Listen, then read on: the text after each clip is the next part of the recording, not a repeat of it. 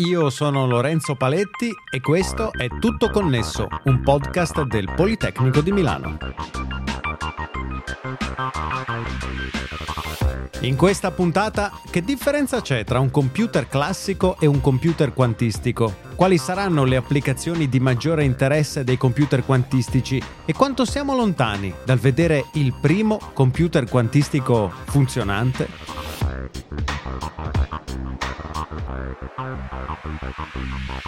Ne parliamo con Armando Bellante, dottorando del NECSTLab del Politecnico di Milano. Ciao Armando e grazie per aver accettato il nostro invito.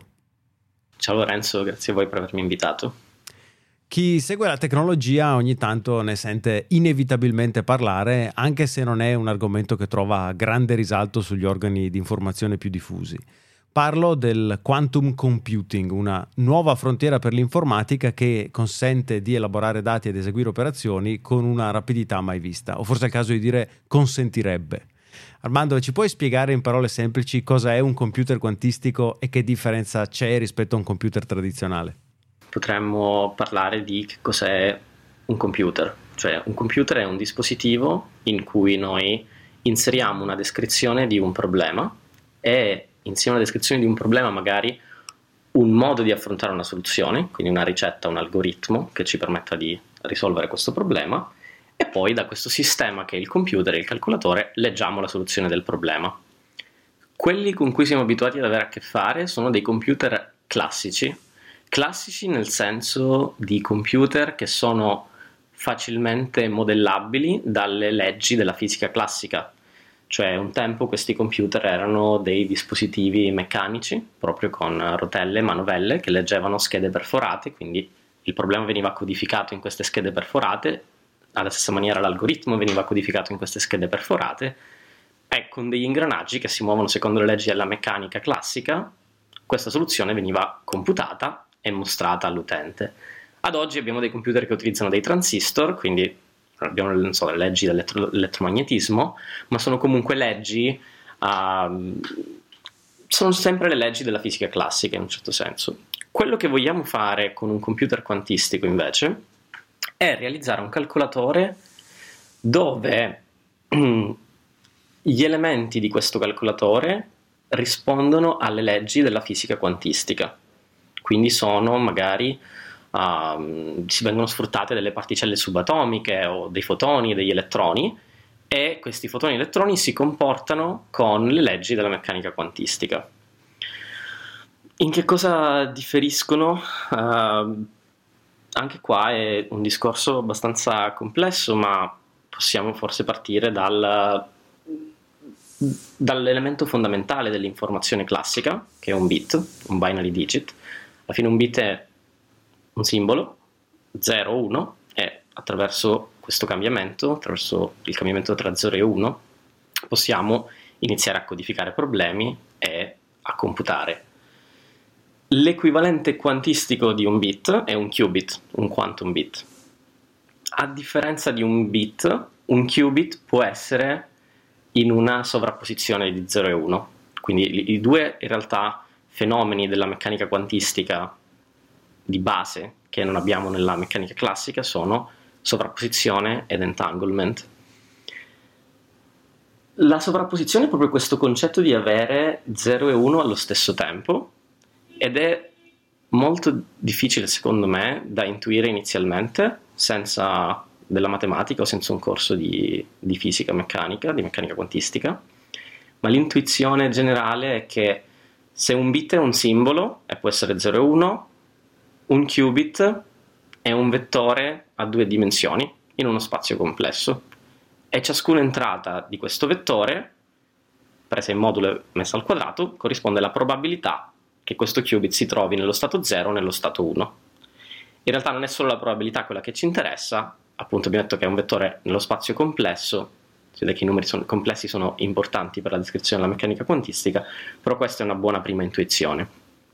Il concetto invece dell'entanglement è quando abbiamo due sistemi, due qubit, questi due qubit possono essere in delle sovrapposizioni di zeri e uni, le sovrapposizioni potrebbero essere indipendenti, no? Quindi potrei avere, non so, che se ho due qubit li misuro e con uguale probabilità misurerò 0, 0, 0, 1, 1, 0, 1, 1, oppure potrei avere delle correlazioni, quindi potrei avere che questi qubit sono nello stato 0, 0 o 1, 1, non ci sono combinazioni intermedie. Questo mi sta dicendo che se io misuro il primo qubit e lo trovo nello stato 0, anche il secondo sarà nello stato 0.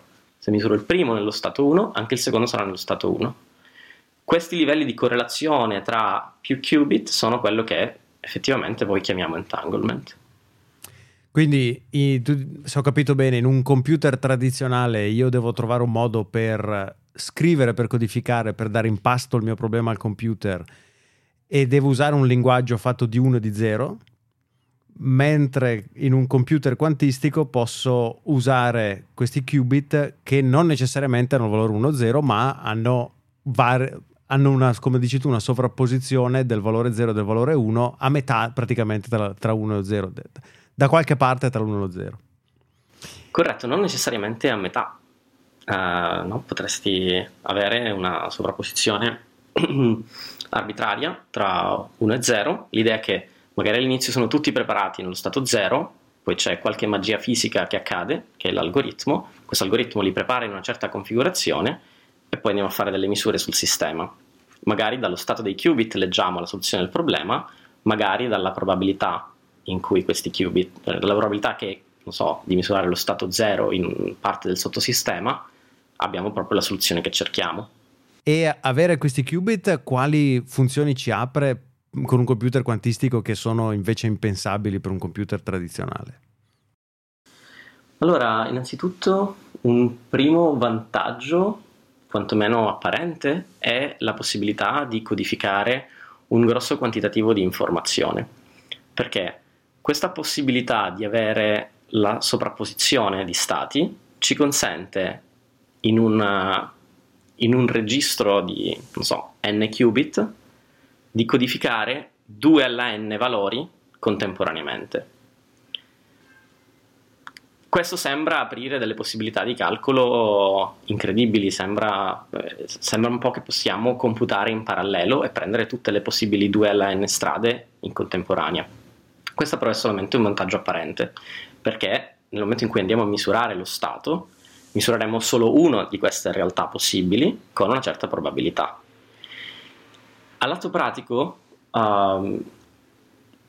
il tipo di funzionalità che sono impensabili per un computer tradizionale non sono del tutto chiare alla comunità scientifica, direi.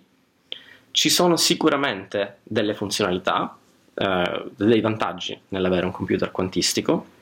Uno di questi è, per esempio, uno dei primi motivi per cui si è pensato di avere un computer quantistico è la capacità di simulare processi fisici o processi chimici.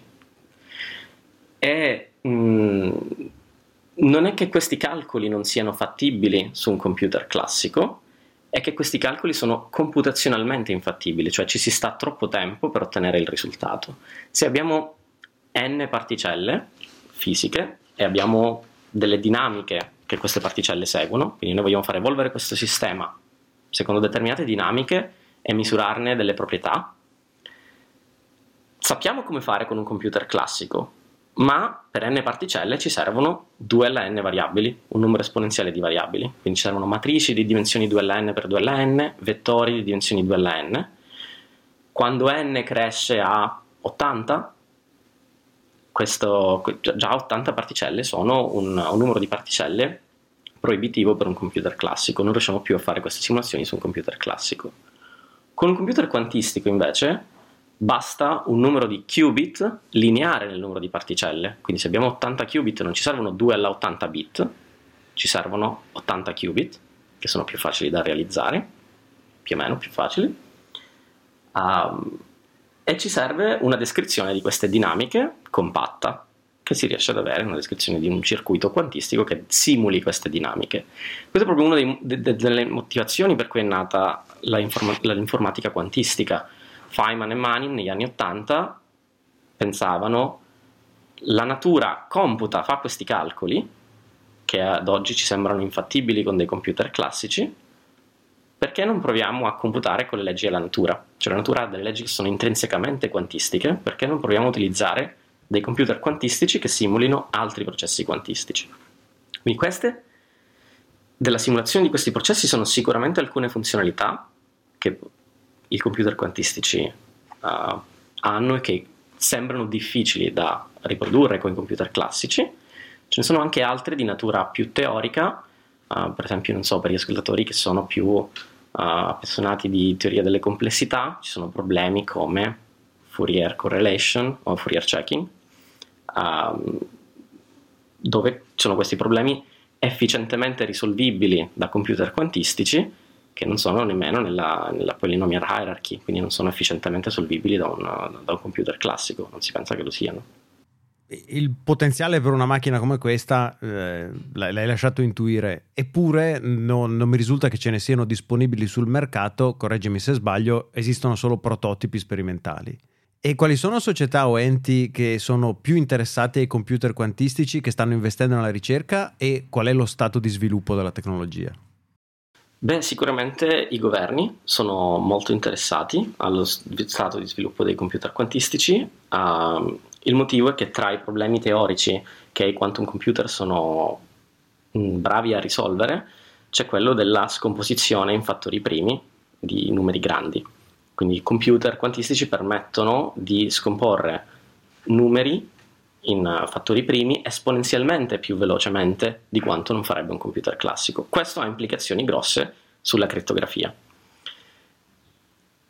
Ed è uno dei principali motivi per cui i governi hanno iniziato a investire su tecnologie quantistiche. Insieme a loro c'è un gran numero di aziende che sta investendo su computer quantistici. Tra queste ci sono sicuramente dei colossi come Google, IBM, Amazon o Tencent, Alibaba, ma anche aziende più piccole come IonQ, Rigetti o PsiQuantum. Lo stato dello sviluppo della tecnologia è sicuramente ancora immaturo. Ci sono diversi modi di implementare un computer quantistico e non c'è una tecnologia standard. IBM, Google, per esempio, stanno investendo su una tecnologia di qubit superconducting, mentre per esempio IonQ investe su una tecnologia di ion traps, o per esempio PsiQuantum investe su una tecnologia a fotoni. E questi sono tutti sistemi diversi per mettere un qubit in una posizione piuttosto che nell'altra? Corretto, anche solo per implementare un qubit. Vengono misurate proprietà diverse di particelle di tipo diverso, che però hanno tutte un comportamento che è matematicamente spiegabile dalla fisica quantistica. E ciascuno di questi ha proprietà diverse. I superconducting qubit hanno bisogno di essere raffreddati a millikelvin. Centinaia di gradi sotto lo zero. Esattamente, quasi 273 gradi sotto lo zero. È una temperatura veramente bassa. Ma infatti se guardi quei tipi di processori, i chip sono molto piccoli, la parte grossa, che è quasi quanto un'automobile, sono i frigoriferi. Mm-hmm. Ha più piatti con più dischi per isolare a temperature diverse i vari pezzi del quantum computer o delle tecnologie che sono collegate. Altre tecnologie come ion traps magari non hanno bisogno di essere operate a temperature così basse, però la singola operazione, il singolo gate quantistico è più lento che su un superconducting qubit. Ma elaborazioni fatte con almeno un qubit sono già state fatte da qualcuno? Sì, per parlare di numeri si parla di un centinaio di qubit per adesso, soprattutto su macchine superconducting. Google penso sia sulla cinquantina, settantina, IBM fino a 127 se non sbaglio. Ma il numero di qubit non è tutto. Una singola operazione su un singolo qubit è una cosa che riusciamo a fare ad oggi. Il problema è seguire tante operazioni su tanti qubit, ma anche tante operazioni su un solo qubit senza fallire. Il livello di fallimento, la probabilità di errore di un singolo gate è alta e il tempo di coerenza di un qubit è basso. Cioè vuol dire che quando noi prepariamo un qubit in una sovrapposizione di 0 e 1, è difficile farlo rimanere in quella sovrapposizione senza farlo tornare in uno degli stati iniziali o senza farlo andare in uno stato randomico. Ci sono dei tempi di sopravvivenza del qubit, questi tempi di sopravvivenza regolano anche il numero di operazioni che riesce a fare. Tu adesso ci hai lasciato intuire quindi questioni di sicurezza in termini di violazione della cifratura oggi utilizzata, questioni di simulazione di fenomeni naturali che funzionano attraverso la meccanica quantistica. Sono questi secondo te i settori su cui impatterà maggiormente l'avvento del quantum computing o c'è dell'altro? Questa è una bella domanda.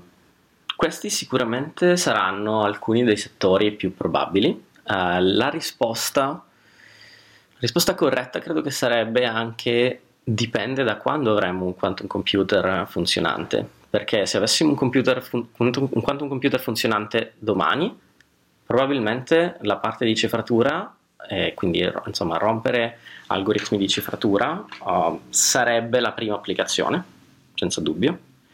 Ma se il quantum computer fosse disponibile tra una ventina d'anni, questa non sarebbe più un'applicazione probabilmente così compelling, così rilevante.